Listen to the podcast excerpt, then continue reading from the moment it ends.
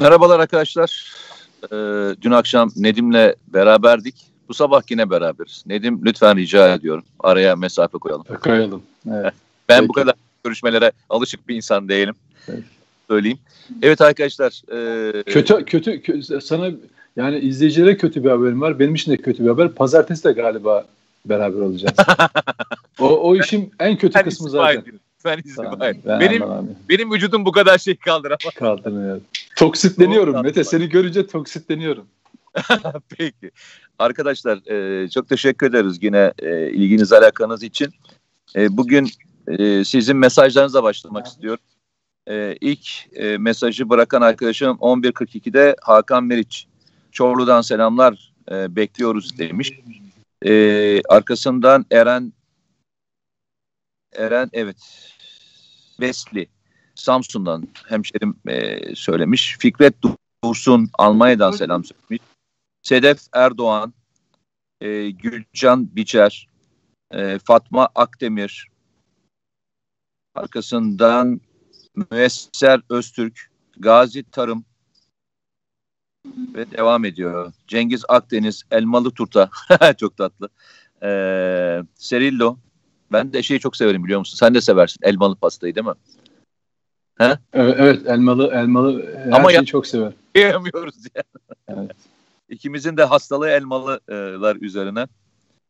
Ee, İsmail Aydın Çanakkale'den selam söylemiş. Gül Nobody e, İsmail Bey'e selam söylemiş ama İsmail Bey güvenli bölgede arkadaşlar. O yüzden onu e, ben iletirim kendisine.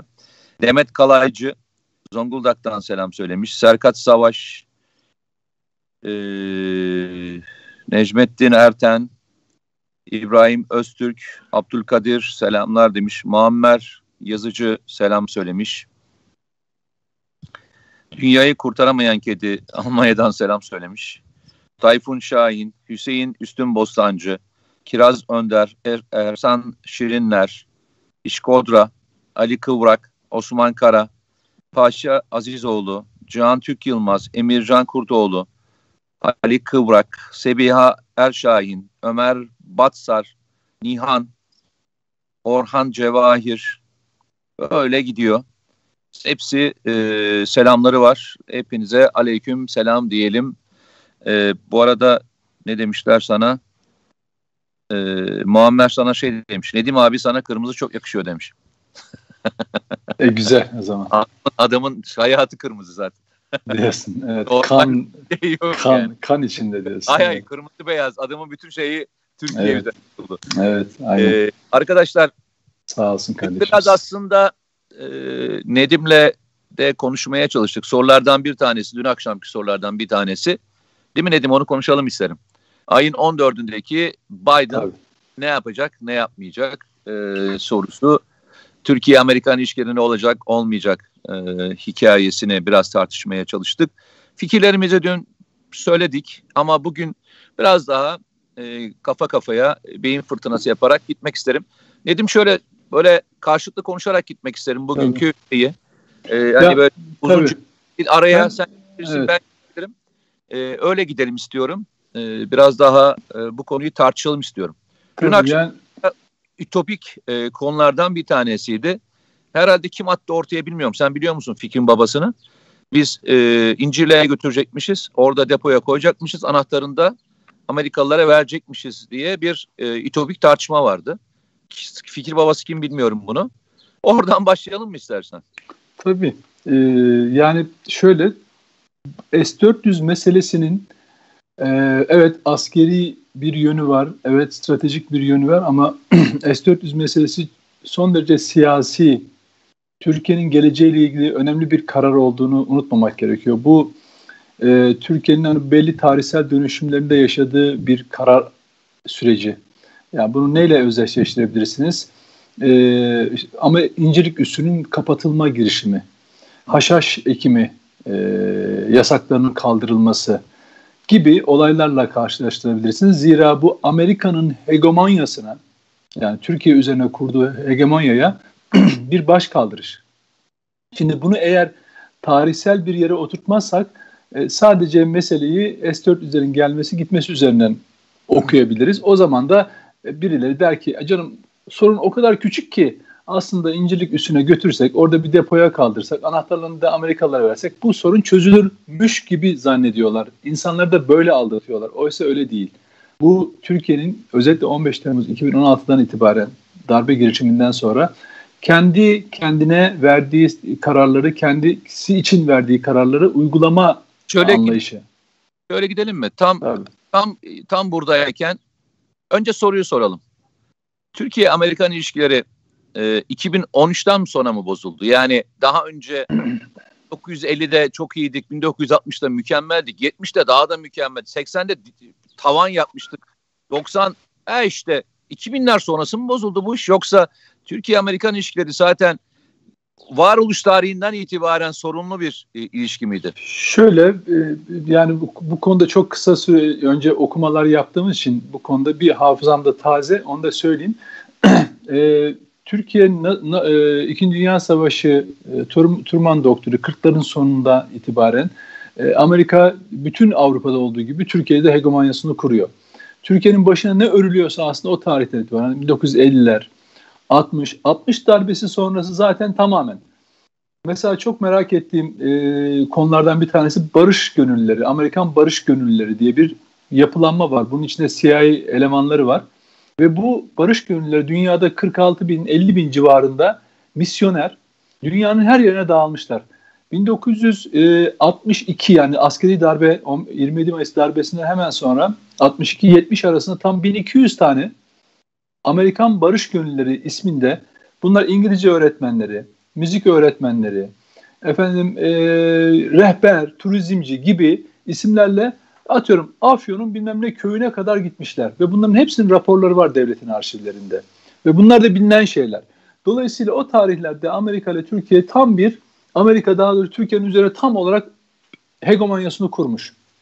Ama 60'larından itibaren e, haşhaş ekimi konusunda Türkiye bir dayatmaya yani o hegemonya sonuç almak istiyor. Haşhaş ekimini yasaklayın diyor. E, tarım e, Türkiye için çok önemli. Hiçbir siyasi iktidar bunu yapmıyor. 71 askeri muhtırası yani darbe gerçekleşiyor ve sivil hükümet yerini askerlerin atadığı Nihat Erim hükümetine bırakıyor. Nihat Erim hükümetinin ilk yaptığı şey haşhaş ekimini Türkiye'de yasaklamak. Yani nüfusumuzun büyük kısmı tarımdan geçiniyor. Haşhaş önemli bir üretim. Afyon diye de bir şehriniz var sizin ama siz Amerikan isteğiyle bir e, ürünün ekimini yasaklıyorsunuz ülkenizde. Tabii bu kısa süre içinde yapılan seçimlerle değişiyor. Ecevit iktidara gelir gelmez haşhaş ekimini serbest bırakıyor. Ardına bir de Kıbrıs Barış Harekatı'nı yapıyor. Ve ne oluyor? O bunlara tepki gösteren Amerika, hepsine birden tepki gösteren Amerika e, ambargo ve yaptırım uygulamaya kalkınca Türkiye e, incir üstünü kapatıyor. Yani şunu söylemeye çalışıyorum. Her ne zaman Türkiye kendi bağımsızlığı hakkında yani kendi kendine karar verirse hatta hatta şöyle hiçbir karar vermesine gerek yok. Amerika'nın şımarıkça aldığı kararları uygulamazsa hem de kendi aleyhine olacak şekildeki. Yani Amerika diyor ki haşa çekme kardeşim. Yani biz mesela Amerika'ya haşa çekme, şunu yapma, şunu üretme falan diyemiyoruz. Ama o diyor ki haşhaş ekme diyor. Mesela diyor ki Kıbrıs'a çıkartma yapma diyor. Falan. Şimdi dolayısıyla üzerinizdeki bu hegemonyayı adam arttırmış. Yani şöyle diyelim. Hani boynunuza nasıl söyleyelim? Zinciri takmış. Siz boynunuzdaki zinciri şöyle hafif bile oynatsanız yani rahatsız olduğunuzu belirtseniz bile dur orada diyor. Daha çok yaptırım yaparım sana diyor. Şimdi Türkiye bu zincirden bence 15 Temmuz'a kadar kurtulamamıştı. 15 Temmuz 2016. O yüzden Türk milletinin bu yani o gecesinin kadrini ben çok iyi biliyorum. Eğer burada, ö, bak dur, bir, burada, bir cümleyle tamamlayayım. Hayır, dur, bir Sadece dur. Yo, yo, 15 Temmuz'a gelme. Yok yok gelmeyeceğim. Hayır, neye gel? Bir şey soracağım çünkü. Yani fikrimi de söyleyeyim.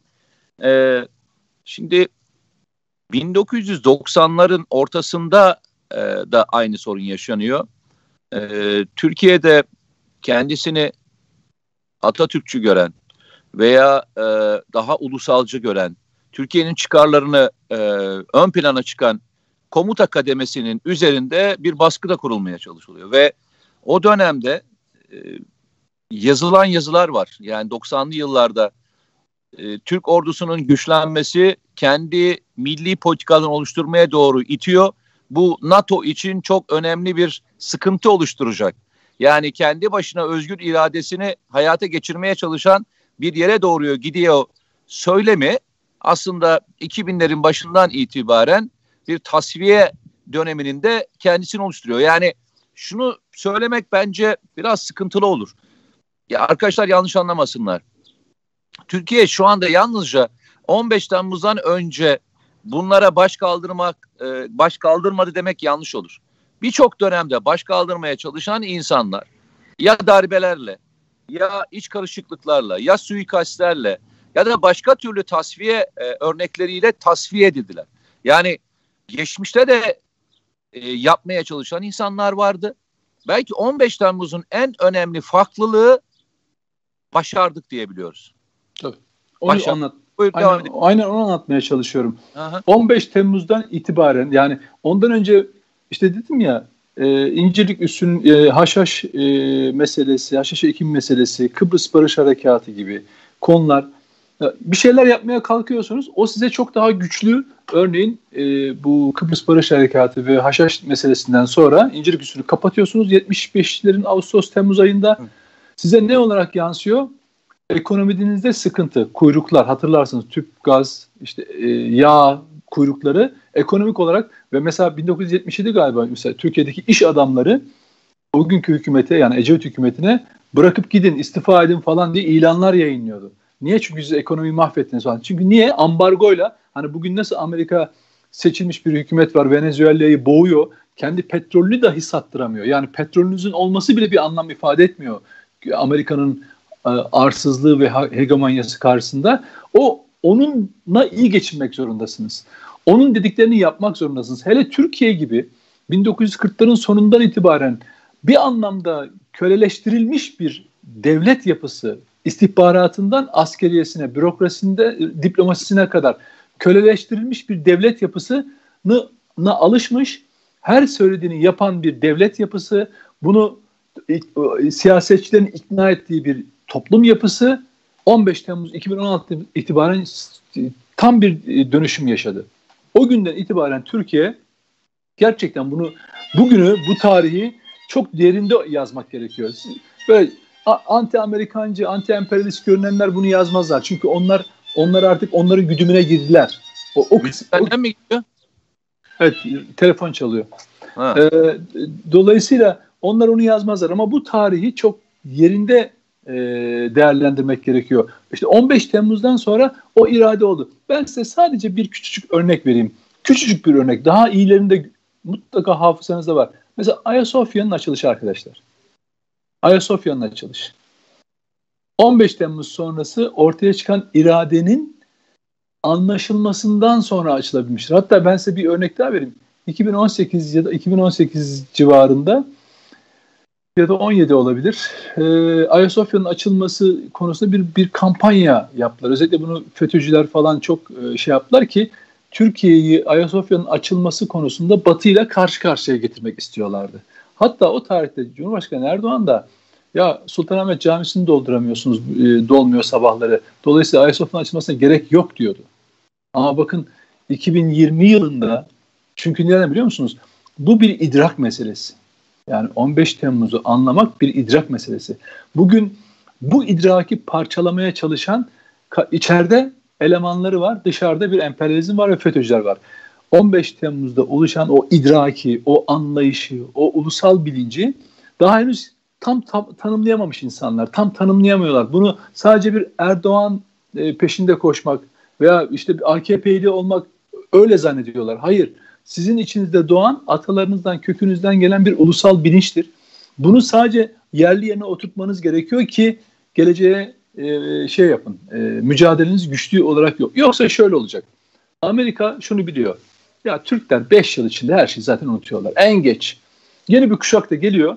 O yeni kuşak zaten hiçbir şey oku, okuyup merak etmediği için çok kolay alt üst edilebiliyor. Zaten onların elinde yazar çizer takımı da çokça bol. Belgesel filmde de sana gerçeğin ismini bile ters öğretirler bu isim bu insanlar. Aa öyle miymiş dersin, şüphe bile edersin. Beş yıl sonra isimler değişir, yerler değişir, resimler değişir hafızanda. Adam şunu biliyor. Ben sabırlı olursam, içeride kaosu yürütebilirsem, iktidar değişikliğini yaparsam Türkiye tekrar aynı benim dediğim çizgiye gelecek diyor. Bak bugün oynanan Türkiye'de öyle darbe falan ihtimali kalmadığı için tekrar Amerika kendi o deminden çizdiğimiz fotoğraftaki pozisyonuna gelsin. Yani kölele yani tekrar boynuna biz o halkayı takalım. İstediğimiz zaman çekeriz, istediğimiz zaman bırakırız. Onlar kendini özgür mesela şimdi köleleştirilmiş adamın boynuna bir zinciri takıyorsun. Zinciri uzun bırakınca adam koşmaya başlıyor. Kendini özgür zannediyor. Değil mi? Aa ne kadar güzel hava, oksijen alıyorum bak özgürüm diyor. Ama zincirin bittiği yerde küt aşağı çekiliyorsun. Türkiye aynen bu, bunu yaşamıştır. Dolayısıyla yani gerçekçi anlamak lazım. Bunu bunu kompleks yapma gerek yok. Böyle değerlendirirsen belki ajitatif olabilir söylediklerim. O zaman geleceğe dönük ne yapacağımıza iyi karar verebiliriz. Çünkü çok tarihi süreçlerden geçiyoruz. Tutup Erdoğan'ın bugün işte NATO zirvesi nedeniyle yere göğe e, inmeyecek yorumlara falan gerek yok. Arkadaş emperyalizm planlarından hiç vazgeçmiyor. Erteliyor vazgeçmiyor. Ve biz bu planlara karşı ne yapacağımızı stratejik planlarımız yani önümüze e, geleceğe dönük planlarımızı çocuklarımızın ne anlaması gerektiğini yani bugün İHA SİHA'yı böyle sadece bir kişinin bayraklarının ismiyle anmaktan çok bu Türkiye'nin malıdır, Türkiye'nin projesidir. Gelecekte de başka isimler bunları daha da geliştirecekler falan diyerek o vizyonu gençlik kuşakları aşmamız gerekiyor. Peki. Bir ara ver, bir nefes al. Ee, ben de bıraktığın yerde biraz daha zaman geçirmek istiyorum. Şimdi çok özür dilerim Mete. Bir, bir şey yapacak söyleyecektim. Buyur. Mesela Amerika'da büyük elçilik yapmış Namık Tan e, sosyal medya hesabında böyle bakın eski ile yeni arasında yani güncel olan arasındaki farkı size anlatmak için bir tweetini okuyacağım. Türkiye NATO üyeleri içerisinde ABD'den sonra yakın coğrafyada askeri kuvvetlerini kolaylıkla mobilize edebilen yegane ülke. Yani Türkiye Amerika'dan sonra çok hızlı hareket edebiliyor. Bakın ABD açısından büyük önem ve değer taşıyan bu husus aynı zamanda 14 Haziran'daki Biden-Erdoğan görüşmesinde Türkiye'nin elindeki başlıca koz olacaktır. Bak bu ne bu işte bu ne biliyor musun? Bu benim 15 Temmuz öncesi diplomaside, bürokraside, askeriyede, siyasette var olan anlayış. Yani diyor ki Amerika'nın karşısına gidiyorsan elindeki kozun yani pazarlayabileceğin malın senin askerindir diyor. Yani şunu demiyor mesela Türkiye Amerika'ya karşı bütün çıkarlarını koruyacak Türk Silahlı Kuvvetleri şöyledir falan demiyor. Diyor ki Amerika ile diyor pazarlığa oturacak oturacak Türkiye diyor oturmalı diyor. Çünkü o onun fikri. Ve diyor Biden Erdoğan görüşmesindeki en büyük koz. Yani diyor ki sen askerini peşkeş çek Biden'la her pazarlığı yaparsın diyor. Çünkü böyle alışmışlar. Bak Namık Bey'i ben şahsen tanıdım, konuştum. Ben gerçekten şaşırıyorum bunda. Bu tür ama böyle yetişmişler. Yani kafasında diyor ki Amerika çok üstün. Bizim de çok hızlı hareket edebilen bir askeri yeteneğimiz var, gücümüz var. E, Amerika da bunu ister zaten. Dolayısıyla diyor ki bu görüşmede diyor Türkiye'nin elindeki en büyük koz. Şöyle demiyor. Amerika ile Türkiye yani bu diyor Amerika açısından büyük önem ve değer taşıyan bu husus diyor. Mesela şunu söylemiyor. Türkiye'nin sahip olduğu askeri güç öyle hızlıdır ki Amerika'yı bile dize getirir. Dolayısıyla bu elinde bir kozdur. Yani karşıt koz olarak değil. Amerika'nın çok değer verdiği, önemsediği bir koz. E, sen de bunu masaya koy diyor. Bak bu Peki. eski bu eski diplomat kafası. Ama ben sana şunu söyleyeyim. Ben bunu eski diye küçümsemiyorum. Bu şu anda oluşmuş olan diplomasideki kafanın yerine oturtulmak istenen kafa aynı zamanda. Yani tekrar eskiye dönmek, Türkiye'yi tekrar Amerikan çizgisine getirmek isteyenlerin kafası burada da maalesef sözcülüğünü görüyoruz işte. Peki. Şöyle gidelim. Ee, ben bunun çok doğru olduğunu düşünmüyorum. Eğer çok doğru olmuş olsaydı e, bu kadar mobilize eden e, bir kuvveti DAEŞ'le mücadele etmek için kullanırdı. Hatırlarsan Türkiye e, PYD ve PKK'ya desteği e, ısrarla söyleyen ABD'ye DAEŞ'i e, yok edebileceğini ve bunun için e, önün açılmasını istediğinde buna müsaade etmediler. Ben e, Amerika'nın e, Türkiye'nin silahlı kuvvetlerinin e, ne yapacağını değil ne yapmaması üzerine kurgu yaptığını düşünüyorum. Ne yapmaması üzerine. Yani diyor ki kardeşim sen silahlı kuvvetlerini kullanma. Onun tezi kullanmak üzerine değil, kullanmamak üzerine e, teşkil edilmiş durumda. Yani biraz e, farklı bir şeyi düşünüyoruz. E, donmadın değil mi? Nedim? Yok yok hayır hayır hayır. Böyle bir kalınca dedim galiba dondun. Yok yok hayır. Şimdi Libya konusu. Libya'da ne işin var? Doğu Akdeniz, Doğu Akdeniz'de ne işin var? Suriye, Suriye'de ne işin var? Irak, Irak'ta ne işin var? Azerbaycan'da ne işin var? Söylemi de zaten aslında bu tezimi çok doğruluyor. Ee, onlar için Türkiye'nin eğer bu kadar güçlenmesi ve e, hareket kabiliyetinin artması onlar için çok önemli olmuş olsaydı e, Türkiye'nin savunma sanayinin güçlenmesi konusunda bu kadar engel çıkartmazlardı. Mete ben yanlış anlatmış olabilirim. O şunu söylemek istiyor. E, Türkiye'nin çok hızlı bir e, askeri gücü var. Öyle, senin için söylemedim. Yo, ben nam, o, onu, o, o şunu söylüyor. Diyor ki Türkiye'nin sahibi olduğu askeri yetenekleri Ama diyor. öyle değil. Işte. O öyle değil. Diyor, yani, bak, bak şöyle yanlış ben yanlış anlattım galiba. Çünkü yorumun ona denk gelmiyor. Yok, hayır. Diyor, ben diyor yorumu ki, baştan diyor yanlış ki, diyorum abi. Yok yok tamam bak şöyle hayır. Abi açıklamana Çünkü, gerek yok. Açıklama yok yok şunu söyleyeyim. Yok. Şimdi Türkiye'nin üstün bir askeri yeteneği var mı? Var. var. İki, ikinci madde şu. Bunu diyor koz olarak kullansın. Çünkü Amerika buna çok değer verir diyor. Bu kadar basit cümle. Ben de diyorum ki e, Amerika böyle bir istekle gelmeyecek diyorum ben de sana. Böyle bir istekle gelmiyor diyorum ben de. Yanlış bir bilgi. Yanlış bir bilgi. Yani e, onların tezi yanlış. Türkiye e, Türkiye'den böyle bir şey istemiyorlar zaten. Türkiye'nin tam tersine pasifize edilerek kalması e, ihtiyacını duyuyorlar. Z- zaten ben ben şunu bu yorumun e, bana göre de olumsuz yönü şu. E, böyle zaten sen onu koz olarak pazarlık masasına e, koyduğun an zaten o bahsettiğin şeyler olmuş oluyor. Yani Amerika'nın çıkarları için zaten sen e, askerini bak, kullanmış olacaksın. Ne kadar? Bak bugüne kadar e, Türk Silahlı Kuvvetleri e, Kore Savaşı hariç Kore Savaşı hariç ki Kore Savaşı Amerika üzerine yapılan bir savaş değildir. Kore Savaşı hariç e, savaşan bir taraf olmamıştır. Biz birçok misyona gittik. Bunlardan bir kısmı Irak'taki misyonlardır, bir kısmı uluslararası misyonlardır, Somali misyonudur, e, Afganistan misyonudur, Bosna misyonudur, Kosova misyonudur, Arnavutluk, Lübnan, hiçbir yerde fiili anlamda savaşan bir taraf olmadık, güç kullanan taraf olmadık. Yani e, Türkiye'nin askeri geleneği kendi çıkarı hariç başka bir coğrafyada savaşmanın bir tarafı olmamıştır. Libya'da buna dahildir. Libya'da da yaptığımız operasyonun içerisinde silahlı kuvvetlerin unsurları fiili anlamda e, savaşan bir taraf olmamıştır. Bu Türkiye'nin yani 1960'lardan beri diyeyim o zaman doğru tarihi öyle vereyim. Tercih etmediği bir yöntem. Hangi hükümet gelirse gelsin bundan da asla vazgeçmemiştir. Bir yere gideceğim. E, bu konuda belki en güzel kitaplardan bir tanesini e, Ceyhun Bozkurt yazdı. E, Vizesiz Müttefik diye bir kitabı. Belki sana da göndermiştir. Sen de olması evet, lazım. Evet. Yani Türkiye-Amerikan ilişkilerini e, ve e, orada yaşanan sorunları bir kronolojik sırayla teker teker anlattı. Belgeleriyle ve diğer raporlarıyla. Ben hep onu söylemeye çalışıyorum. Bugün zaman zaman Türkiye'de dayatılmaya çalışan konulardan bir tanesi şu. Deniyor ki işte Türkiye'nin e, sorunları, ABD ile sorunları Erdoğan sonrasına hazırlanıyor. Yani Erdoğan gittiğinde sorunlar bitecek.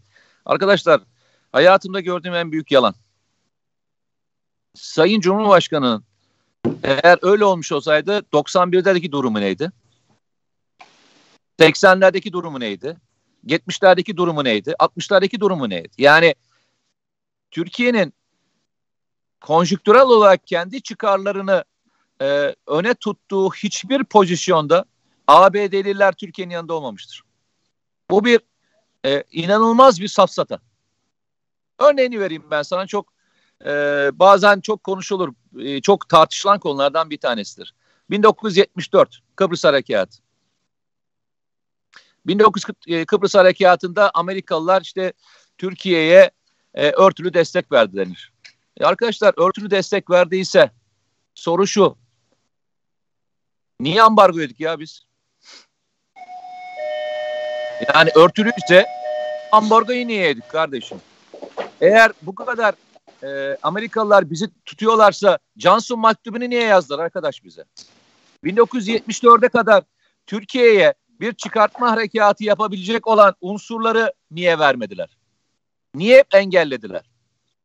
Niye 7'ye 10 dengesi diye bir uydurma bir kararla yıllarca e, bu sistematiği götürmeye çalıştılar? Ya Allah rızası için geçen dün akşam da e, stüdyoda da sordum hatırlarsan. Hani bazen konuşuluyor ya e, Türkiye dostlarını kaybetti. Dostları kimdi? Pentagon. Dedim ya dün. Evet, ya artık, ha? Artık artık kalmadı da fazla onu söyleyenler Hayır, de kalmadı. Çünkü palavraydı yani. Hani ne zaman Pentagon Türkiye'nin dostu olduğu ben bunu anlamadım.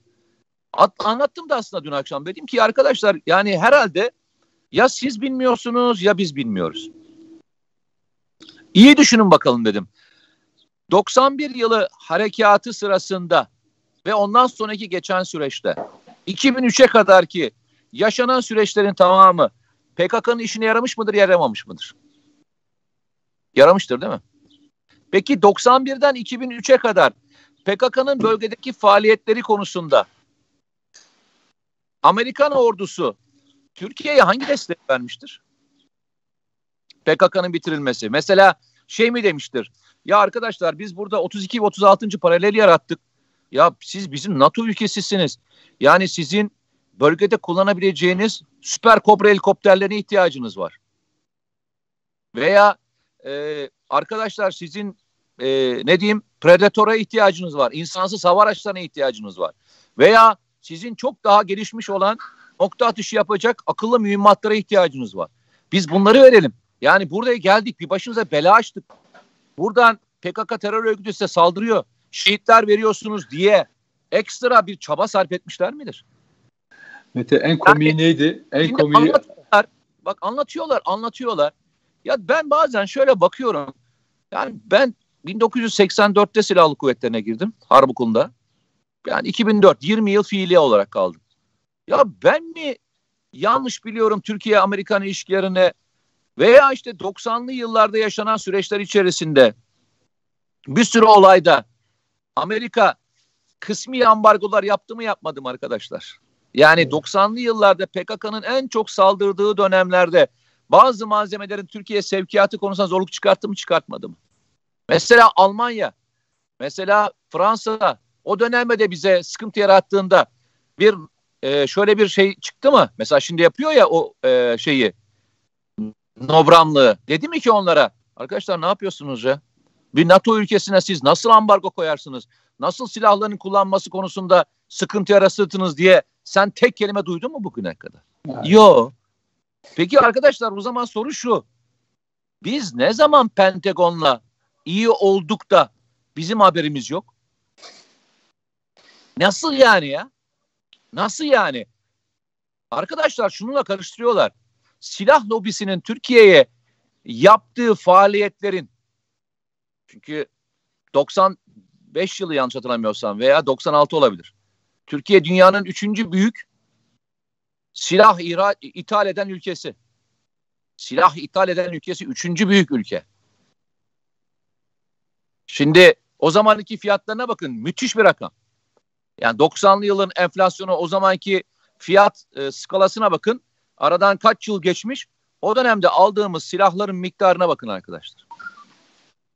Tabii ki sen için ambargo şey yapacak adam, lobi yapacak. Çünkü silah satmak istiyor.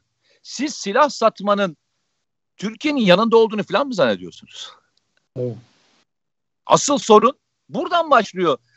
Tartıştığımız konuların içerisinde önümüze dayatılan veya önümüze konulan konuların gerçekliğini sorgulamadığımız müddetçe diyorum ya Pentagon bizim dostumuzdu. Pentagon'da dostlarımız kalmadı. Vay be. Mesela 2003 yılı Temmuz ayı 4 Temmuz günü e, askerlerimizin başına çuval geçirildi. İşte Kerkük üzerinden Bağdat'a daha sonra Bağdat'tan tekrar Kerkük'e getirilme süreci içerisinde yaklaşık iki gün boyunca, üç gün boyunca bizim telefonlarımıza kimse çıkmadı. Ben şöyle sorayım sana.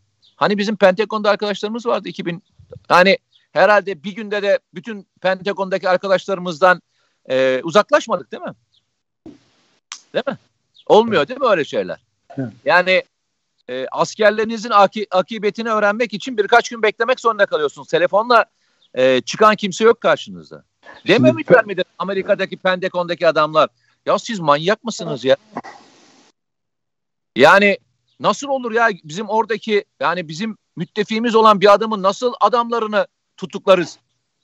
Lan bizim tarihimizde böyle bir şey yok. Siz hasta mısınız dememişler midir mesela? Ben sana söyleyeyim dememişlerdir. dememişlerdir çünkü o zaman da yoktu.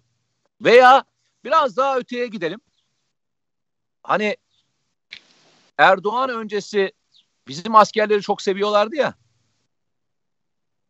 Mesela komploların yaşandığı dönemlerde sen hiç Pentagon'dan şöyle bir uyarı duydun mu? Oradaki tutuklanan askerlerin Genelkurmay Başkanı'nın tutuklanmasından çok endişe ediyoruz diye başlama duydun mu sen mesela? Yok hayır. Ya da işte NATO müttefiki or, e, Türkiye'nin askeri varlığını zayıflatıyor, askeri gücü zayıflatıyor gibi bir şey de duymadık hiç. Hiç duydun mu mesela böyle bir itiraz Yok. duydun mu? Hani hep söyleniyor ya aslında Amerika Birleşik Devletleri e, radikal işte muhafazakarlara karşı mesela şimdi öyle bir empoza var. İşte Amerika bizim yanımızda olacak. Arkadaşlar Türkiye'de ulusalcı ve vatanseverlerin temizlenme operasyonunun e, FETÖ FETÖ'ye yaptıran ABD'den bahsediyoruz ya. Siz ne diyorsunuz ya? Kime niye anlatıyorsunuz ya? Yani pazarladığınız adamlar hani tarafın başka bir versiyonu. Taraf gazetesinin başka bir versiyonu. Şeyden iki, 12 e, 12 Eylül 1980 darbesinde Amerikalıların bir sözü var ya bizim çocuklar başardı diye. Türkiye'de e, Amerikan'ı Amerika bir Pentagon'un Türkiye'ye karşı bir dostluğu yok. Pentagon'un burada çocukları var. Aynen. Yani bizim çocuklar diye tarif ettikleri çocukları var.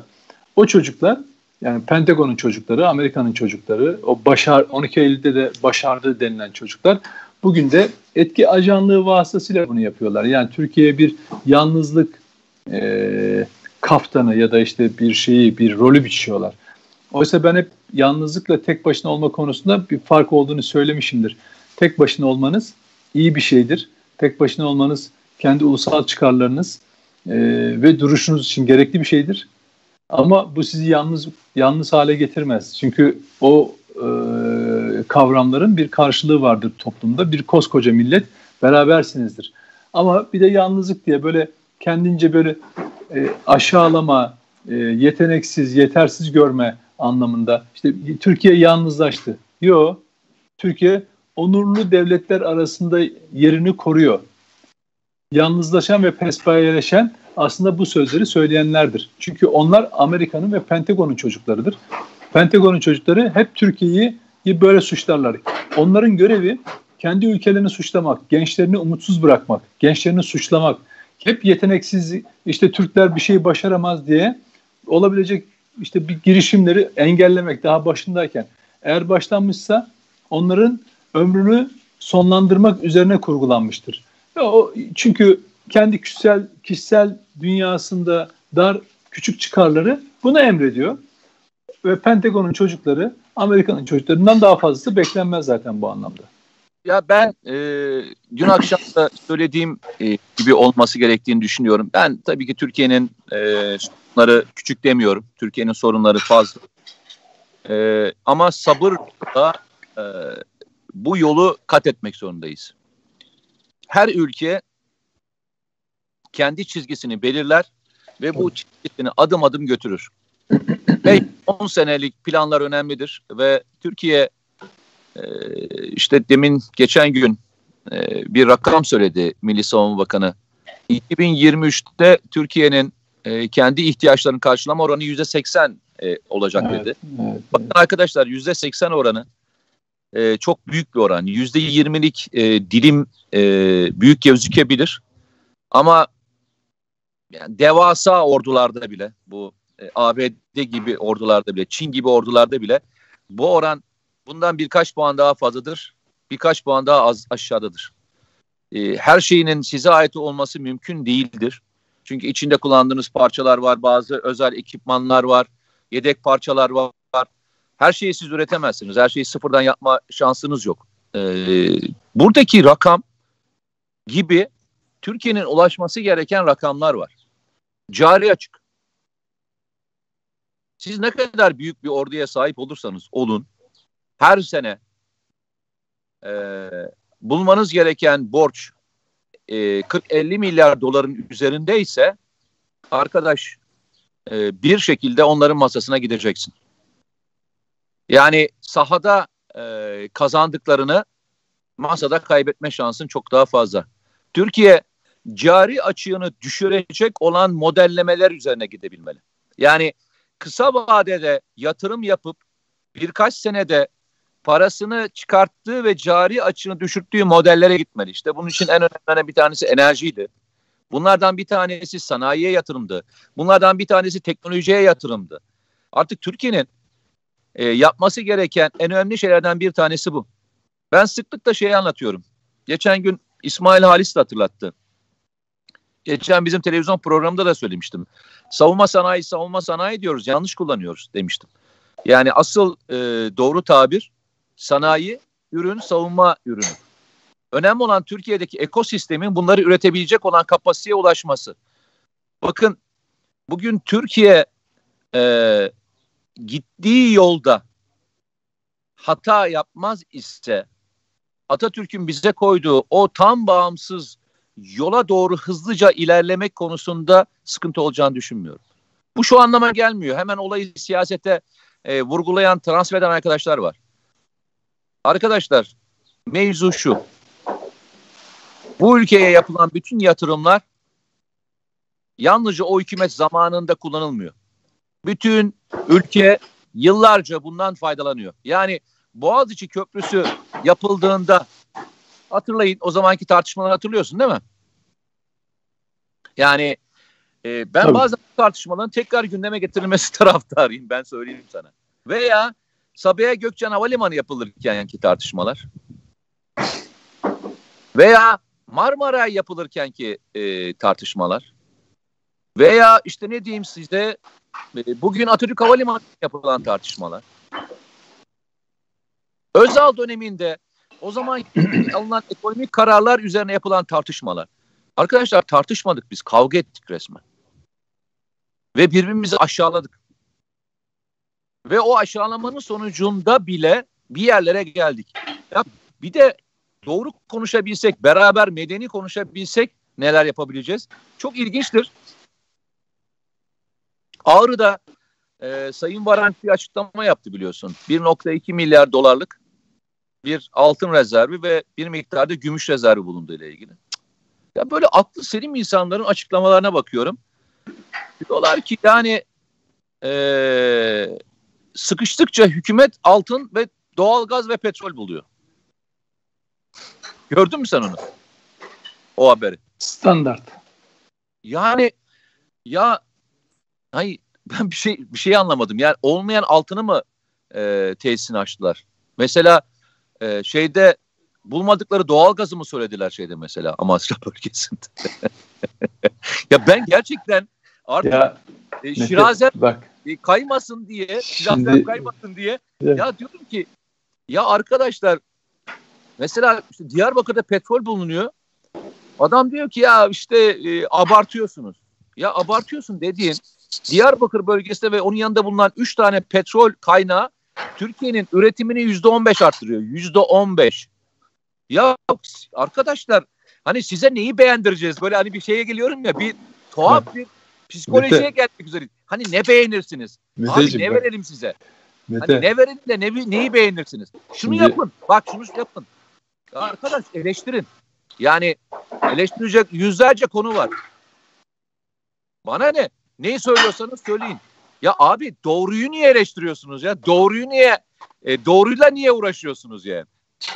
Şimdi e, e, o kadar büyük bir yalan yalan e, iklimi oluştu ki ama o kadar büyük yalan iklimi oluştu ki e, gerçeği e, kabullenmek bir yana onu bir de kendi yalan bulamacının içine sokup başkalaştırıyorlar.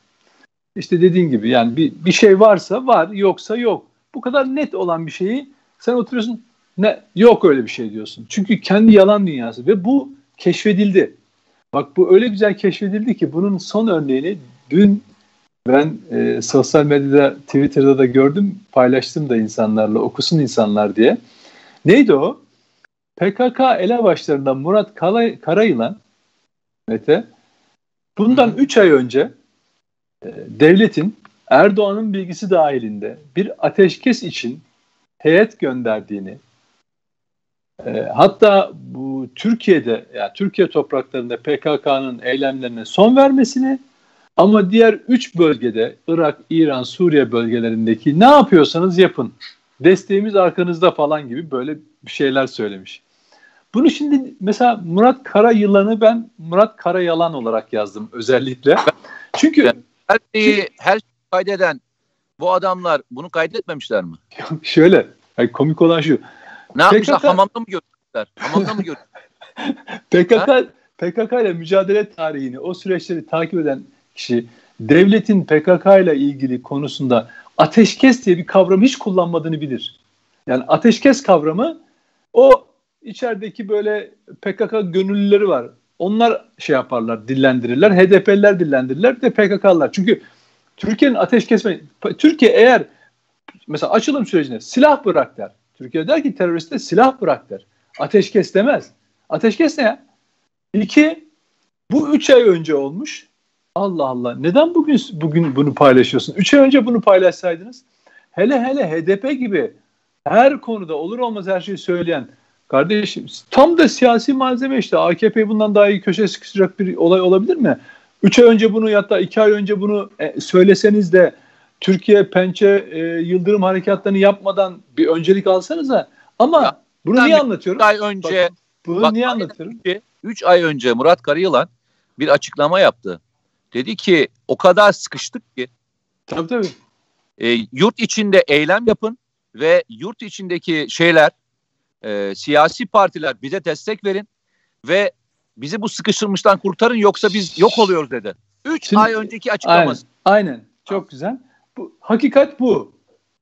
Şimdi peki Murat Karayalan bunu PKK'lı Murat Karayalan bunu niye söylüyor? Türkiye'deki iklimin psikolojik iklimin o bahsettiğin her yalana inanmaya hazır, gerçeği asla kabullenmeyen mal, saman kafalı malların varlığından haberdarlar. Bir mafya elebaşı, bir terörist rahatlıkla bu kitleyi parmağının ucunda oynatabiliyor. Adam o yüzden çıkıyor hem de böyle e, ajanslara Türk devleti 3 ay önce bize diyor heyet gönderdi ateşkes için falan. Rahatlıkla. Çünkü niye? Şunu biliyor. Bu nasıl olsa içeride bu yalanın bir müşterisi var muhalefet. Onlar bunu güzelce gündeme sokacaklar. Twitter'da falan TT yapacaklar. Hükümete bir darbede buradan vuracaklar. Ya bu kadar acizleş bak ve bunu yazan ve maalesef ve maalesef gerçekten tanıdığım adamlar muhalefette milletvekilliği yapmış adamlar oturmuş bunun üzerine diyor ki görüyor musun diyor AKP bir yandan terörle mücadele ediyorum diyor ya da devlet öbür taraftan PKK ile gizli gizli görüşmüş hmm, falan filan. Ya hiç mi aklınız, hiç mi idrakiniz yok? Bir tek telefon bile kaldıramıyor musunuz? Ve devletin ilgili kurumundan bir ya böyle bir şey var mı? Ya da bir tane çünkü milletvekili yapmışsın. Bir tane milletvekilini arasan sana cevap verirler. Ama mesele ne biliyor musun? Diyorum ya her yalanın bir müşterisi vardır yeter ki işine yarasın. Bunu terörist de keşfetti. Mafya da keşfetti. Kö şey yurt dışındaki teröristler de FETÖ'cüler de zaten biliyorlardı. Ben diyor istediğim yalanı hatta geçmişte bak geçmişte sunduğum soğumuş artık bayatlamış yalanı bile bugün ortama diyor salı versem müşterisi var. Hiç fark etmez. Bir tanesi bundan bir tanesi bundan alır ama önemli olan zihniyeti karıştırmak, ülkeyi karıştırmaktır. Dolayısıyla PKK'lı terörist bile çıkmış algı yönetimi yapıyor. Bak algı yönetimi ve baktı hani madem öyle HDP'ler bir basın toplantısı düzenleyip evet şu şu şu kişiler geldiler, şu şu kişilerle görüşler. Tek bir kelime oldu mu? Ama hayır. Nasıl olsa diyor ki sosyal medyada bunun diyor sığır çok bu ülkede. Ben diyor bu yalanı söylerim olur biter falan filan diyor. Yani şey buraya gelmiş o bahsettiğin insanların gerçeklikten kopuşları hakikati yani altın bulunmuşsa bulunmuştur. Bulunmamışsa bulunmamıştır. Yani sen şöyle sen reddederek var olanı yok edemezsin. Yok edeni de yok, yok edemezsin. Yoktur zaten. Ama böyle yok ya doğalgaz yok canım. Maliyetine bakmak lazım. Çıkar. Araba yapamazlar. Uçak maket. Abi hakikaten bak ben şunu anladım. Bu aslında biliyor musun? Eğer bu bu mallar, bu sığır, bu saman kafaları olmasa insanın motivasyonu düşer.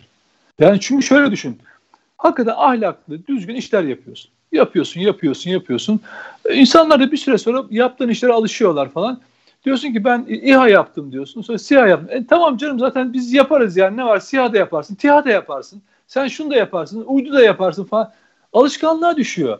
Tamam bir süre sonra reflekslerin falan yani şey motivasyonun e, mazoş bir e, yok. Hayır motivasyon azaltıyor. Hayır, Kırbaç yemeden çalışamıyor musun? Öyle değil. Motivasyon azalır. çalışamıyor musun abi? Hayır. Düşmen lazım ki çıkman için. Bu hayatın döngüsü böyle. Şimdi anladım. Bak hayır, bundan bir sonuç her şerden bir hayır çıkarmaya çalışıyorum. Ben öyle olsun istemiyorum. Ben diyorum ki bu şerrin bir de hayır kısmı var. Bu e, saman kafalılar böyle konuşsun ki başka insanlar, gençler motive olsunlar. Uydu yapmak için de hırslansınlar. Onlar küçümsensin ki, Aa. ki küçüm, küçümsenmeyecekler hiçbir zaman. Aa. Ve şunu Aa. bak şunu söyleyeyim. Nedim. Bak hayatın hayatın gerçeği senin anlattığın gibi olsaydı. Ama hocam ben bunu zaten bak ben diyorum ki ben durum durum karşısında bu öyle olsun böyle olsun insanlar bundan etkileniyor değil. Ben şunu için insanlar okuyanlar şey yapanlar kendilerinin üstün meziyetlerine bizi izleyenler farkına varsınlar.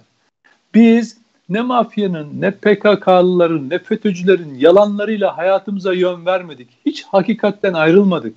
Söylediğimiz hiçbir şeyi yalanlayamadılar. Ama onların öne sürdüğü ve desteklediği her şeyi biz buradan yalanlayabildik. O anlamda söylüyorum. Böyle bir şer, bu şer yani bu yalan üzerine kurulu bu şer tutum ben diyorum ki bu bana motivasyon da veriyor. Yani mesela ben FETÖ'cü alçaklar, yani, PKK, FETÖ'cü ve PKK'lı alçaklar saldırmasalar, saldırmasalar ya ben bir şeyi eksik yapıyorum galiba falan diyorum tamam mı? Onların o nefret dolu yazdıkları olmasa ben yolumu bulamıyorum çünkü o bana bir yol gösteriyor kavgada. Yani şey gibi düşün. Siz askerde hani ya askerde öğretiliyor. Mermi, mermi izini takip ediyorsun ya düşmanın nerede olduğunu nasıl buluyorsun karanlıkta? Sana ateş ettiği yerde mermi izini takip ettiğin zaman düşmanı da buluyorsun. Yani o mermi izi evet sana bir mermi geliyor ama aynı zamanda bana düşmanın yerini gösteriyor. O anlamda söylüyorum. Ben şöyle söyleyeyim. E, doğru söylüyorsun ama e, bir şeyi unutma. Sen 50 yaşını geçmiş e, tecrübeli bir adamsın. Evet. Etkilenmeyebilirsin. Ama e, süt gibi e, tertemiz ruhlar var. O tertemiz biz onu anlatıyoruz. Onlara faydalı olmaya çalışıyoruz Mete. Bu kadar kolay değil. Ben çok basit bir şey söyleyeyim. Bugünlerde çok servis ediliyor. Birçok konu konuşuluyor. Geçmişten de çok konuşuluyor. İşte deniyor ki işte gerçeğin peşinde koşanlar. Servis yeni bu servis bu model biliyorsun. Peki ben size söyleyeyim. Herkesin çok net bildiği gerçekler konusunda niye bu arkadaşlar tek bir yazı, tek bir köşelerinden bir şey yazmadılar bugüne kadar? Mesela bir şey oluyor. İşte çıktılar ve gerçeği savundular. Örnek vereyim. Sen hiç 15 Temmuz günü yaşananlara tiyatro dendiğinde bu arkadaşların çıkıp ne diyorsunuz ya tiyatro ne demek ya tiyatro dediğini gördün mü? Veya bu hani anlı arkadaşlar ya siz dalga mı geçiyorsunuz ya? Yani meclis bombalanmadı nasıl dersiniz siz ya? Siz kafayı mı yediniz? Veya bu anlı şanlı arkadaşlar DAEŞ konusunda, diğer konularda bir defa gerçeğin peşinde koştuğunu gördünüz mü? Hiç yazı yazdığını gördünüz mü? Ya siz 15 Temmuz e, gecesi bu sokağa çıkan insanları nasıl aşağılarsınız diye bir şey servis edildiğini gördünüz mü? Çıktığını gördünüz mü? Neymiş? Gerçeğin peşindelermiş. Ya arkadaşlar 15 Temmuz gibi bu ülkenin şehitlerinin olduğu, gazilerin olduğu bir geceyle ilgili bile savunma yapmadınız ya. Tek bir kelime yazmadınız ya. Bu insanlara iftira atıldığına çıkıp bir şey söylemediniz ya. Neden bahsediyorsunuz siz bize ya? Neyi pazarlıyorsunuz arkadaşlar? Evet. Neyi pazarlıyorsunuz? Gara konusu yaşanıyor. Ee, devletin burada hatası olabilir. Nasıl yani? Devlet ne hata yaptı? Kurtarmaya çalıştığı için mi? PKK'nın ismi geçmiyor ya. PKK yok arkadaşların literatüründe. FETÖ yok. FETÖ'nün Türkiye'de yaptıkları yok. E ama sonra e, hikaye başka türlü. Bak patron biz biz yemeyebiliriz.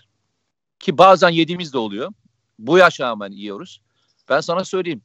Gençler oynanan oyun zaten bile değil ki. Herkes söylüyor. Herkes gençlere oynuyor. Herkes gençlerin e, o e, taze beyinlerini oynuyor. Sen ben değiliz. Ben o yüzden hani bu anlattıkların içerisine çok üzülüyorum. Çünkü mesela biz ben şimdi şöyle düşün. Ben Teğmen çıkmışım. Bize anlatılan bir tane subay var. Herkes onlardan bahsediyor. Ama nasıl bahsediyor biliyor musun? Bize eğitime geliyorlar. Yani düşün o zaman binbaşı rütbesinde o. Biz de teğmeniz. Yaklaşık 300'e yakın 400'e yakın subay farklı rütbelerde adamın ağzının içine bakıyor. Anlatıyor, anılar anlatıyor. Bu arada efsane. Efsane ismi şeyde yayılıyor böyle. Dalga dalga yayılıyor şeyde. Türk Silahlı Kuvvetleri'ndeki efsane insanlar diye geliyor. İki tane subay biz yetiştiriyor sadece. Abi aradan bir yıl geçiyor, iki yıl geçiyor, üç yıl geçiyor. O senin efsane dediğin adamı senin önünde lime lime ediyorlar, paramparça ediyorlar. Sence herkes aynı tepkiyi verir mi? Herkes şunu söyler mi? Şöyle hırslanır mı? Ya benim komutanımı ben daha çok geçeceğim. Komutanımın yarıda bıraktığı bayrağı alıp daha da fazla gideceğim mi? Diyen insan da olur. Bunun kadar ya ben hiç bu işe bulaşmayayım.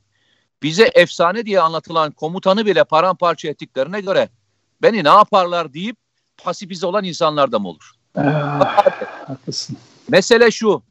Psikolojik harekatın önemli bir faktörü vardır. Psikolojik harekat güne çalışmaz. Geleceğe yatırım yapar. Bunu atladığımız müddetçe anlayamayız abi.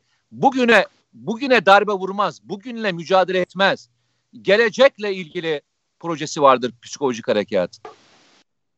O gelecek de o gün geldiğinde insanların nasıl davranabileceklerini planlamaya çalışır. Onu yönlendirmeye veya onun korkusunu şimdiden salmaya e, çaba sarf eder.